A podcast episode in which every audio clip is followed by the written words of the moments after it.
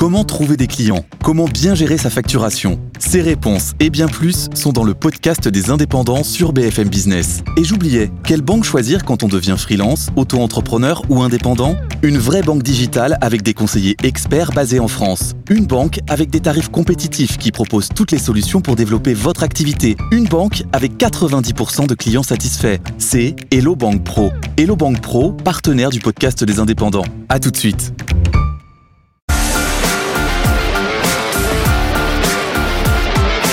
BFM Business, Focus Retail, Noémie Vira.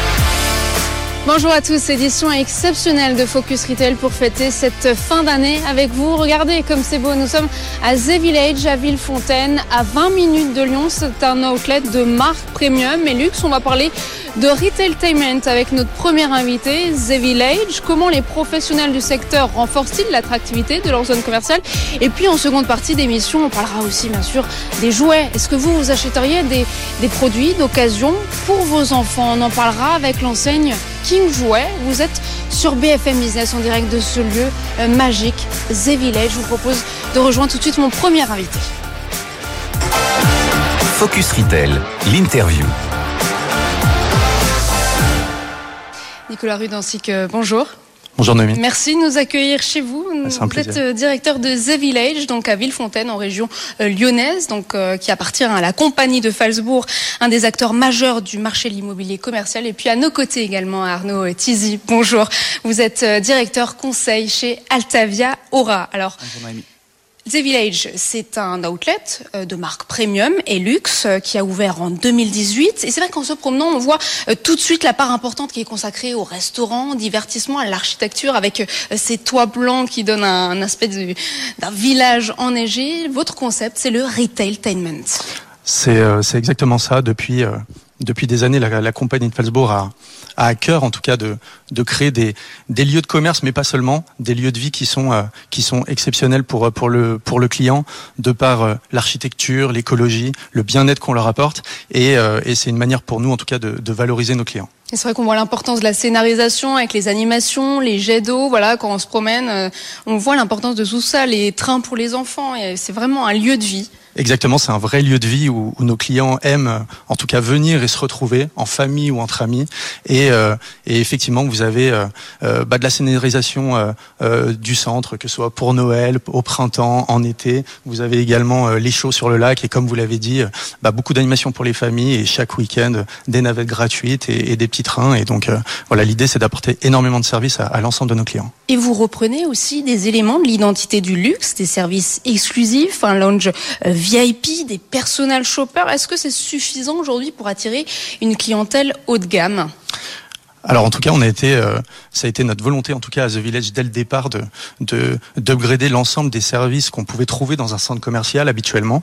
Et euh, et, euh, et ça a été, je dois dire, une, une véritable réussite qui se traduisent aujourd'hui par des chiffres d'affaires qui sont relativement exceptionnels. Alors évidemment, le retail évolue. Aujourd'hui, euh, on, on est à l'écoute de nos clients puisque évidemment tout ce qu'on fait c'est pour nos clients et, euh, et on essaie de faire euh, de faire évoluer en tout cas nos, nos services par rapport aux attentes de nos clients. Et justement, comment vous améliorez l'expérience client? Puisque vous avez ouvert il y a quatre ans déjà Euh, c'est vrai qu'on a on a ouvert il y a il y a, il y a seulement quatre ans et euh, et euh, aujourd'hui on a on a une une base de données extrêmement forte de clients qui nous suivent et qui nous sont extrêmement fidèles de de 500 000 clients. Euh, L'idée c'est de c'est d'être- à leur écoute pour apporter euh, et de et créer en, en tout cas de, de de nouveaux axes de développement et d'amélioration pour que bah, à chaque fois en tout cas ils- à chaque fois qu'ils viennent à The Village l'expérience soit tout à fait exceptionnelle. Alors c'est un outlet de marque premium et luxe qui a une plateforme e-commerce, assez unique euh, euh, en son genre. Quelle est la part du chiffre d'affaires de ce site e-commerce, la part euh, entre le physique et le digital?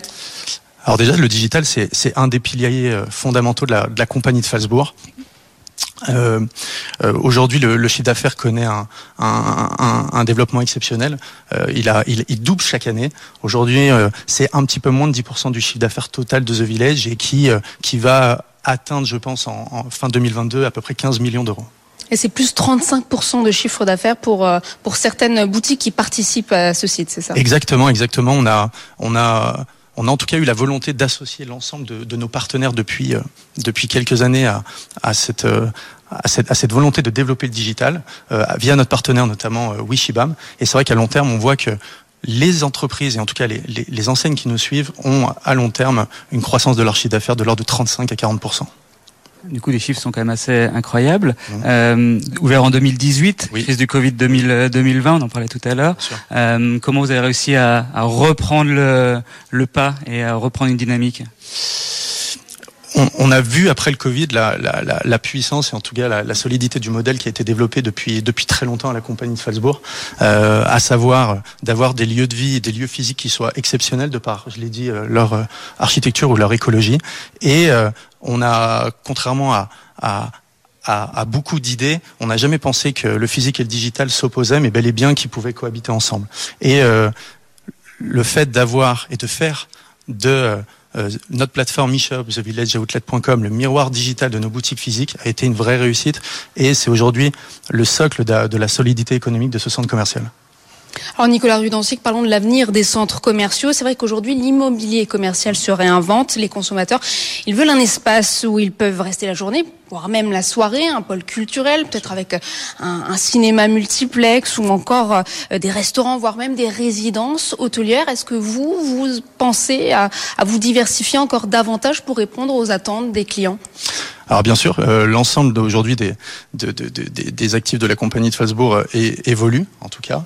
Euh, ils répondent et ils tentent de répondre à l'ensemble des, des, des, attentes des clients. Alors il y a eu énormément d'attentes par rapport au service que nous on essaye à chaque fois d'améliorer, de créer. On reste à l'écoute des clients. Et évidemment, il y a également une, une évolution des usages de, de nos centres commerciaux. Petite question contextuelle, euh, on est à Noël, euh, il y a une période d'inflation quand même que tout le monde connaît. Comment vous arrivez, vous, à maintenir vos parts de marché dans cette année qui, pour vous, elle semble quand même assez exceptionnelle? C'est euh, c'est oui c'est une année tout à fait exceptionnelle puisque on en, on en parlait tout à l'heure. On va on va atteindre probablement les 165 millions d'euros à la fin de l'année ce qui représente une, une croissance de près de 15% par rapport euh, par rapport à à N-1 euh, tant sur le physique que sur le digital ces parts de marché, on les maintient. Bah, déjà, on a, un centre qui est connu et reconnu, qui attire de, plus en plus de, de clientèle. Et en fait, on, a, su appuyer dans des moments importants euh, euh, sur les, piliers fondamentaux de la compagnie de Facebook, qui, sont pour moi le socle vraiment de, de cette réussite, à savoir euh, toujours l'architecture exceptionnelle, l'écologie exceptionnelle, le digital exceptionnel, pour qu'à la fin, vraiment, le bien-être de nos clients soit le plus exceptionnel possible.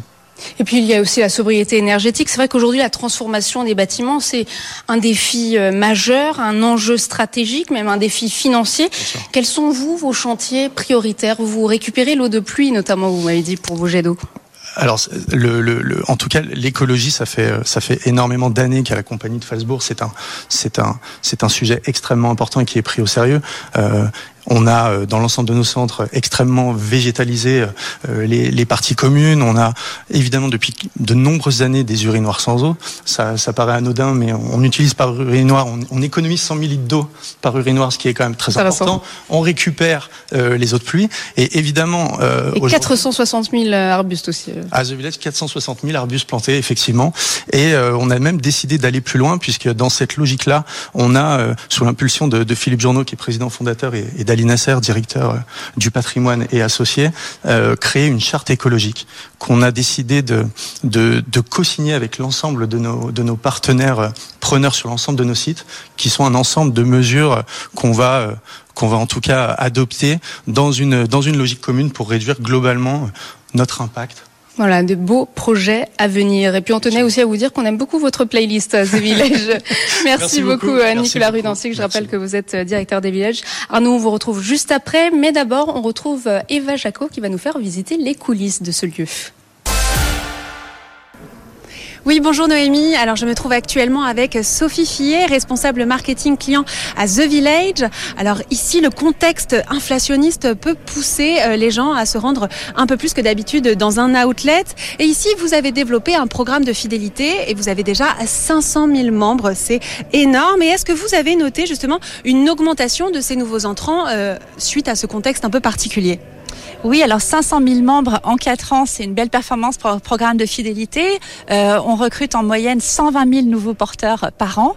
Et sans compter ces derniers temps, euh, bah, le retour de la clientèle étrangère, évidemment, euh, qui était absente du fait du Covid. et on retrouve notre clientèle d'Europe du Nord, des pays du Golfe, de Suisse, qui est de retour après cette période. Alors comment est-ce que vous attirez ces nouveaux clients? Alors ici à The Village, on propose un site qui est vraiment exceptionnel. Euh, on magnifie ce site via des événements euh, XXL euh, et on communique très largement dessus auprès de notre clientèle, à la fois sur les réseaux sociaux, mais auprès bien sûr de nos clients fidèles via des communications emailing et sans oublier notre site internet thevillageoutlet.com où tous les événements sont relayés. Alors comment ça marche ce, ce système de fidélité? Vous avez trois statuts différents, c'est ça? En effet, on propose un programme de fidélité en trois statuts. Donc le statut privilège, euh, il faut cumuler entre 0 et 6 000 points par an, sachant que 1, euro égale 1 point. Euh, et avec le statut privilège, vous avez accès euh, à toute l'information et toute l'actualité de The Village, une offre spéciale pour votre anniversaire et tous les événements. Le statut VIP, il faut cumuler 6 000 points en 12 mois. Et avec le statut VIP, vous avez de nouveaux avantages comme l'accès à notre lounge VIP, un espace de détente dans un cadre luxueux et, privatisé. Comment, euh, comment vous vous différenciez de, de des, cartes de fidélité classiques qu'on peut trouver par exemple aux Galeries Lafayette ou bien euh, la carte 24 CEF du Bon Marché par exemple? Eh bien, je dirais avant tout euh, par euh, des partenariats qu'on noue euh, dans l'univers sportif, dans l'univers culturel. On propose des places en loge pour les matchs de l'OL, par exemple, ou pour assister à l'Open Park de tennis Auvergne-Rhône-Alpes au mois de juin, mais également des événements culturels. Nous, on est partenaire de la Biennale internationale d'art contemporain de Lyon et on offre également des places pour visiter bah, les différents sites, sans oublier bah, les événements, comme je vous disais tout à l'heure, XXL qu'on organise ici, notamment à l'occasion de l'anniversaire du village euh, du lancement des illuminations de Noël. Merci beaucoup Sophie. Noémie, maintenant on file retrouver Arthur de Soultré, le fondateur de The Second Life. Alors je suis à présent avec Arthur de Soultré. Arthur, vous êtes le fondateur de The Second Life. C'est une, une, solution euh, dédiée aux retailers euh, physiques et en ligne qui permet aux clients de ramener les vêtements qu'ils ne portent plus. Alors vous êtes installé ici depuis le mois de novembre. alors expliquez-nous comment ça fonctionne. Bonjour Eva, merci de m'inviter. Ouais, donc The Second Life a été lancé il y a quelques semaines maintenant euh, à The Village. C'est très simple, euh, il suffit de venir déposer vos vêtements de mercredi ou le samedi après-midi de 10h à 19h et vous venez et nous on vous les rachète. C'est très important que vos vêtements soient en très bon état. Faut pas qu'il y ait de taches, faut pas qu'il y ait de trous, faut qu'ils soient vraiment bien repassés et vous nous les déposez, on les check et s'ils sont en bon état, on vous les rachète. C'est racheté assez cher et vous avez en, moyenne une carte cadeau à 45 euros. Euh, comment euh, comment euh, vous, vous faites pour établir le prix? Ben, On a un Argus vivant sur 1200 marques. Alors The Village c'est un peu spécial parce qu'on ne reprend que les marques qui sont vendues ici chez The Village à Lyon. Et voilà, donc les, les, produits viennent, on check si c'est des jeans, des chemises, etc. Et ensuite on vous donne un prix de rachat. Si vous l'acceptez, on vous paye avec la carte cadeau de The Village qui est là. D'accord. Alors justement, donc le, prix moyen, enfin le, prix moyen d'une carte cadeau ici, c'est 45 euros, c'est ça? C'est même un peu plus. Euh, non, c'est 48 euros même. Et euh, justement, quand les vêtements ne peuvent pas être rachetés par vos, euh, par vos partenaires extérieurs, par vos prestataires extérieurs, qu'est-ce qu'ils deviennent? On a des partenariats avec le Secours catholique, avec Emmaüs aussi, avec le Secours populaire, et donc ensuite on donne ces vêtements pour qu'ils soient revendus chez eux. Et alors on a vu récemment que euh, des acteurs comme les Galeries Lafayette se sont associés à, euh, à pour euh, leur offre Revendée. Ça se passe en région notamment. vous, qu'est-ce qui vous différencie d'un acteur comme Friperie par exemple? Bah, Nous, on a un aspect différent, c'est qu'on fait aussi beaucoup de online. C'est-à-dire que les centres commerciaux qu'on équipe ou les marques peuvent collecter aujourd'hui offline comme on le voit dans le kiosque ici ou alors directement sur le site internet de The Village ou de, des foncières qui nous distribuent. Donc c'est vraiment une offre euh, qu'on dit aujourd'hui omnicanal 360 degrés. Et alors combien de vêtements vous récupérez euh, en un an par exemple? Tous centres commerciaux confondus et marques confondues Là, depuis le début de l'année, alors que c'est notre première année, on vient de se lancer, on a déjà récupéré presque 100 000 vêtements. Euh, on parle d'économie d'eau importante pour la planète parce que aujourd'hui le, le, vêtement, l'industrie textile est une des plus polluantes. Euh, voilà, donc aujourd'hui c'est très très important pour la planète de redonner une seconde vie à ces vêtements parce qu'il y a quand même deux tiers de nos vêtements qu'on ne porte pas. Donc euh, au lieu de les refabriquer euh, dans le monde entier et de polluer la planète en polluant les eaux, c'est à peu près 20% de la pollution des eaux, et eh ben on les retape nous et on les revend. Bien, je vous remercie Arthur. Je, je vous rappelle que vous êtes fondateur de The Second Life. Merci beaucoup. Merci Eva, à bientôt. Et voilà, vous venez d'entendre Arthur Dessous-le-Trait, fondateur de The Second Life, partenaire de The Village, donc la seconde vie, la seconde main, enjeu majeur pour les retailers. On passe tout de suite au focus avec Arnaud Tizy. Focus Retail, le focus. Le focus avec Arnaud Tizy, donc euh, directeur conseil chez Altavia Aura, et puis à nos côtés également bah, Philippe Guédon. On est aussi chez vous, dans votre région. Vous êtes directeur général de King Jouets. Alors on va bien sûr parler des jouets. Et vous, euh, votre constat, c'est que les Français sont de plus en plus locavores, y compris dans l'achat de loisirs et de ces produits. Effectivement, le Made in France, le local a un attrait important chez nos consommateurs. Euh, et c'est pas que dans l'alimentaire. C'est vrai qu'initialement c'est beaucoup de, beaucoup dans l'alimentaire et on se rend compte que ça dépasse le l'alimentaire pour aller dans le non alimentaire et notamment ce domaine fantastique qu'elle qu'elle jouait. Dans le jouet, on le ah, sait. Vous êtes entouré aujourd'hui. Je, je, suis bien entouré. bien entouré, c'est pas la même chose. Il y a quand même un driver principal que sont les grandes marques, les licences. Regardez là, Lego et Star Wars pour ne pas les, les citer, qui dominent encore le, le, marché et on est vraiment effectivement sur une production qui reste quand même massivement étrangère. Il y a quand même plus d'un jouet sur deux en, qui sont vendus en France, qui proviennent d'Asie. Et puis le jouet français aussi qui poursuit sa progression. Et c'est la bonne nouvelle, effectivement, le jouet français prend euh, prend des parts de marché. Aujourd'hui, on est sur une des parts de marché qui en, sont environ de 15 de, de, jouets conçus et produits en France. Euh, et on est effectivement sur une progression de 1 à 2 points par an depuis, euh, depuis 3 ou 4 ans. Et c'était renforcé depuis la, la crise sanitaire. Et puis c'est vrai que dans ce contexte inflationniste, on constate aussi une élasticité au niveau des prix. Alors effectivement, qui dit jouets conçus et produits en France dit une élasticité des prix, environ de 10%. Euh, Est-ce que les consommateurs aujourd'hui sont prêts à payer 10% en plus? Ma Majoritairement non, mais par contre la frange de ceux qui sont prêts à payer d'année en année grandit. Aujourd'hui on est quasiment à 15% des, consommateurs qui nous disent oui je suis prêt à payer plus pour avoir un jouet s'il est conçu et fabriqué en France. Et justement, donc la nouvelle ambition de ces retailers, c'est la relocalisation de ces sites de production. Forcément, ça passe par la production. La production, on a des marques emblématiques françaises comme Smoby, par exemple, qui a relocalisé sa production dans le Jura. On a une marque comme Mécano, par exemple, qui est également produit depuis depuis Calais. Donc l'enjeu, effectivement, il est un enjeu pas que de distribution, mais aussi et massivement de production. Donc c'est une opportunité finalement pour les distributeurs de jouer cette carte locale et de mettre en avant donc ce savoir-faire tricolore.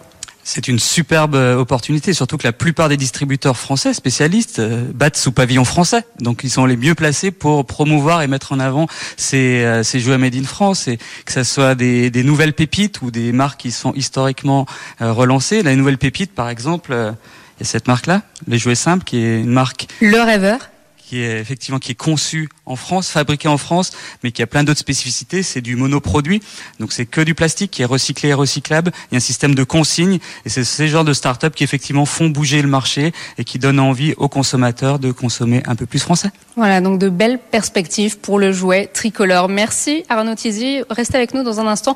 On retrouve tout de suite notre deuxième invité. Focus Retail, l'interview. Philippe Guédon, bonjour. Bonjour. Vous êtes euh, directeur général de King Jouet, entreprise familiale, donc fondée en Isère. On est aussi ici euh, chez vous. Aujourd'hui, vous avez 330 magasins King Jouet euh, dans l'Hexagone. Et puis, bien sûr, toujours à nos côtés, Arnaud Tizy. Vous avez récemment pris le virage de la seconde main en développant une nouvelle enseigne dédiée qui s'appelle King Ocase. Vous avez lancé le premier magasin en mai. C'était à Valence. Désormais, vous avez sept magasins test hybride où vous mixez le neuf et l'occasion. Comment fonctionne la prise en charge du client. Est-ce que vous pouvez nous expliquer un petit peu comment ça fonctionne? Alors c'est assez simple, comme vous l'avez bien résumé, c'est des magasins qui ne présentent pas que des jouets d'occasion, il y a quand même une partie neuve, il faut entre guillemets rester euh, pragmatique, c'est quand même le neuf, le jouet neuf qui euh, comment dire, structure un peu un peu l'offre. C'est séparé dans le magasin les deux offres? Alors je, je, vais y venir. Euh, on a à peu près un tiers de jouets d'occasion, donc les deux tiers sont du neuf, et ce tiers de jouets d'occasion est disséminé dans le magasin dans la même logique de, rang, de rangement ou de classification que euh, peut l'être l'occasion. Donc ce qui veut dire que par exemple, quand vous êtes dans le rayon jeux de société, vous pouvez avoir un Scrabble neuf et à côté un Scrabble d'occasion. Le Scrabble neuf vaut mettons 25 euros pour donner un prix approximatif, et le même en occasion sera à 12 euros. Donc ça permet aux clients de faire de faire leur choix. Ça vous permet de, de, montrer la différence de prix, surtout en période d'inflation, c'est important. Pour Alors aujourd'hui, il y a deux clés d'entrée. Hein. Il y a ceux qui achètent de l'occasion parce qu'ils y voient comment dire une démarche positive pour la planète, et puis bien évidemment, il y a aussi une démarche qui peut être une démarche économique dans la mesure où en moyenne le jeu d'occasion coûte la moitié du prix du jouet neuf. Quel est votre premier bilan de cette enseigne dédiée euh, C'est vrai que vous avez ouvert euh, en mai, donc euh, est-ce qu'on vous rapporte beaucoup de jouets? Alors c'est encore récent. Hein, il faut euh, comment dirais-je euh, se laisser un peu de temps pour pour digérer, ajuster encore un peu le concept. Le premier magasin euh, à Valence, donc là aussi à quelques dizaines de kilomètres euh, d'ici. Euh, plus récemment, comme vous voulez, dix autres points de vente. On voit que là où nos objectifs étaient que les ventes de jouets d'occasion dans ces magasins représentent 30% des quantités, aujourd'hui on est plutôt à 10-20%. Voilà, donc il reste encore un bout de chemin à faire. En tout cas, les clients répondent très favorablement à ce nouveau concept. Hein. On suit, comment dirais-je, ce que sont les notes clients, les notes Google, euh, ces magasins en dehors du Google largement au-dessus euh, de la moyenne, c'est dû à différentes choses, mais notamment à ce positionnement. Donc on voit que ce concept est attendu des clients. Après, on est aussi sur des ventes de Noël. À Noël, ce qui fonctionne beaucoup, c'est le catalogue. Hein, on voit les enfants faire leur, leur, croix, leur, leur découpage. Donc le, l'achat est un peu plus guidé. On est convaincu que sur le permanent, là où il y a moins ce, cet élément euh, catalogue, communication, télé notamment, les ventes d'occasion prendront un poids plus important. Vous reprenez tous les jouets d'occasion Alors non, il y a un tri. Hein. Euh, ce qu'il faut savoir, c'est qu'aujourd'hui, le gros des jouets d'occasion, ça se fait de particulier à particulier. Hein. Il y a un célèbre site internet de vente d'occasion qui, qui, qui, est fort là-dessus. Nous, ça passe entre nos mains. C'est-à-dire qu'en tant que spécialiste, on se doit d'amener une valeur euh, complémentaire qui est de pouvoir faire quelque part un, tri, je suis désolé du terme, entre ce qui est encore aux normes et ce qui l'est plus. Oui. J'imagine euh, si qu'il peluche, par exemple, c'est... Ah, c'est exclu. Pour des questions indigènes, vous comprenez mhm. bien. Il y a tout ce qui est aussi les jouets d'extérieur, où il y a des questions de résistance. On peut pas un trampoline, on peut pas euh, retester si le trampoline est, elle comment dire, j'ai les caractéristiques suffisantes. Par contre, on va dire que les deux tiers de ce que vous trouvez dans un magasin de jouets, on peut l'avoir en occasion dans nos magasins King Occasion. Et si on achète ces produits, il y a une garantie de ces articles? Ah, Clairement, la même garantie que sur le neuf. Hein. C'est-à-dire que c'est une garantie euh, qui fait que pendant euh, six mois, euh, s'il y a un problème de, qualité, les clients peuvent ramener le, jouet. Et puis il y a aussi la possibilité d'échanger le jouet si finalement ça correspond pas au goût de, de l'enfant. Là aussi, ce que vous n'avez pas lorsque vous êtes dans une démarche de particulier à particulier. Donc on a, on a bien une approche qui est celui d'un spécialiste qui amène le service d'un spécialiste. Et est-ce que cette démarche, du coup, qui est une démarche magasin, euh, est-ce que vous avez des projets ou des tests euh, sur le digital? Parce qu'il y a beaucoup de, de vos concurrents, alors dans d'autres secteurs, effectivement, qui testent différentes solutions entre le magasin, le e-commerce. Est-ce que c'est dans les tuyaux? Alors là, où sur le jouet neuf, on est déjà très présent. J'entendais les chiffres tout à l'heure. Je regardais même temps les chiffres de King Jouet. Sur un mois comme décembre, le digital, c'est à peu près 20% de nos ventes. Hein. Donc 20% qui sont soit livrés à domicile, soit récupérés dans nos magasins. Aujourd'hui, le jouet d'occasion n'est pas présent sur notre site internet. On travaille sur, euh, euh, comment dirais-je, un scénario pour 2023 euh, parce que clairement, il y a une attente et vous avez raison que nos concurrents qui sont sur des logiques de particulier à particulier ont déjà des jouets d'occasion présents sur leur site. J'ai une question par rapport à votre modèle. C'est vrai que c'est un changement de modèle stratégique. Est-ce que vous réfléchissez, à proposer seulement des, jouets de seconde main? Est-ce que ça peut être envisageable? Pour King Jouet Au-delà des jouets, vous voulez dire euh, King Occasion, est-ce que euh, vous pourriez ne proposer que des ah, jouets de seconde main, des jouets d'occasion Dans l'absolu, on pourrait. On pense pas que ça serait la bonne approche. Euh, c'est, enfin, Est-ce qu'on peut trouver une rentabilité euh, dans ce modèle? Ah, C'est une autre question, mais je vais répondre déjà d'abord à la première. On, on, voit sur ce plateau différents jouets qui sont les jouets mode de fin d'année. C'est ce qui aime, qui crée, ce qui crée le trafic en magasin. Hein. Ça, c'est des jouets neufs. Voilà, j'ai vu que vous aviez flashé sur ce produit, donc on s'est permis de le mettre à côté de vous. Donc, c'est les jouets neufs qui font quand même le trafic en magasin. Donc, il y a besoin de ce trafic en magasin pour, dans le même temps, pouvoir euh, aussi proposer l'occasion. Et puis l'autre point qui est un peu particulier dans notre modèle économique, parce qu'on parle de rentabilité, c'est clair qu'on est sur des niveaux de marge sur le jouet d'occasion qui sont plus faibles que sur le jouet neuf. Donc en fait, nous, on, on achète le jouet en donnant un bon d'achat au client. Hein, c'est pas c'est pas du sonnant et trébuchant. Et ce bon d'achat, bien entendu, que les clients peuvent l'utiliser soit en rachetant du jouet d'occasion, soit souvent en rachetant du jouet neuf. Quoi. Il y a il y a quelque part euh, une forme de recyclage. Je sais pas quel terme employer. C'est vrai que le secteur du jouet il reste fortement piloté par la nouveauté. C'est ça ce que ce que la communication. J'en parlais tout à l'heure. Hein, quand on ouvre les postes télé à ces périodes de l'année, il y a quand même énormément de jouets. Il y a les fameux catalogues dont j'ai parlé tout à l'heure. Et tout ça, ça fait que des licences. Là, vous avez une une licence Disney entre les mains. Euh, euh, Alors la partie Star Wars. Comment ça fonctionne Alors c'était presque ça. il faut aller un peu plus sur votre droite. Sur le... Ah voilà. Ça c'est quoi? C'est je, suis Groot. Donc c'est c'est un des personnages des Gardiens de l'univers, parce que je dis pas de bêtises, euh, qui, est, qui, est, qui est encore une fois euh, très connu des enfants. Et, et, en fait, ce petit personnage qui est donc en, en tissu réagit aussi au, au son. C'est-à-dire que lorsque vous mettez une musique, il se met à, à danser au rythme de la musique. Dans, dans, dans, les licences fortes depuis de nombreuses années, on a bien entendu la partie Star Wars. Là, vous avez une exclusivité qui est présente chez, chez King Jouet, euh, où on retrouve tous les petits personnages. Donc, c'est ce qu'on appelle un, un diorama, c'est-à-dire que c'est une quelque part une un pulse, une maquette en 3D qui remonte une des scènes cultes de, de, de, d'un des épisodes Star, de, Wars, Star Wars, bien sûr. Et ça illustre bien une des tendances, hein, qui est quand même de s'adresser aux jeunes adultes, sachant qu'on est tous des grands enfants en fait, en vrai, et on voilà les, ce plateau. les collectionneurs, ce qu'on appelle les kidultes, le terme un peu voilà, de la profession, je sais pas s'il parle, mais en tout cas on, les on sort. C'est la première fois que j'entends cette expression. Bon, ah, les Alors, on sort en fait de la tranche d'âge, le, le, jouet c'est surtout du 0-8 ans, donc vous avez à la fois des adolescents et puis j'ai envie de dire au-delà, qui peuvent être euh, intéressés, passionnés par ce type d'article.